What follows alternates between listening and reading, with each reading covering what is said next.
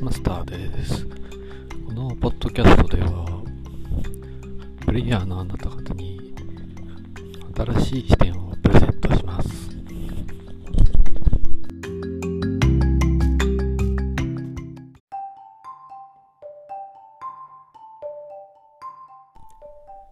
マスターです。今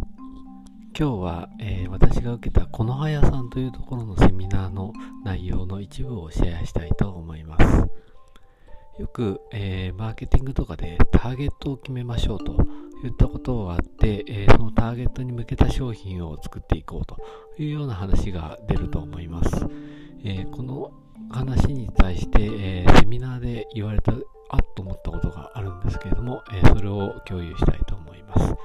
そのセミナーで言われたのは、ただ単にターゲットを決めるだけではなくて、えーそのターゲットがどんなことに悩んでいて、えーその悩みをどうやったら解決できるのかというゴール、えーがどこにあるのかというのを想像してみましょうと。で、その想像した、えゴールと、え悩みとの間にギャップが生じると思うんですけれども、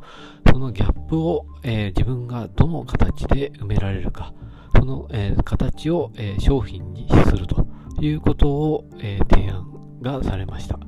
えーああ、そうだなと、確かに、えー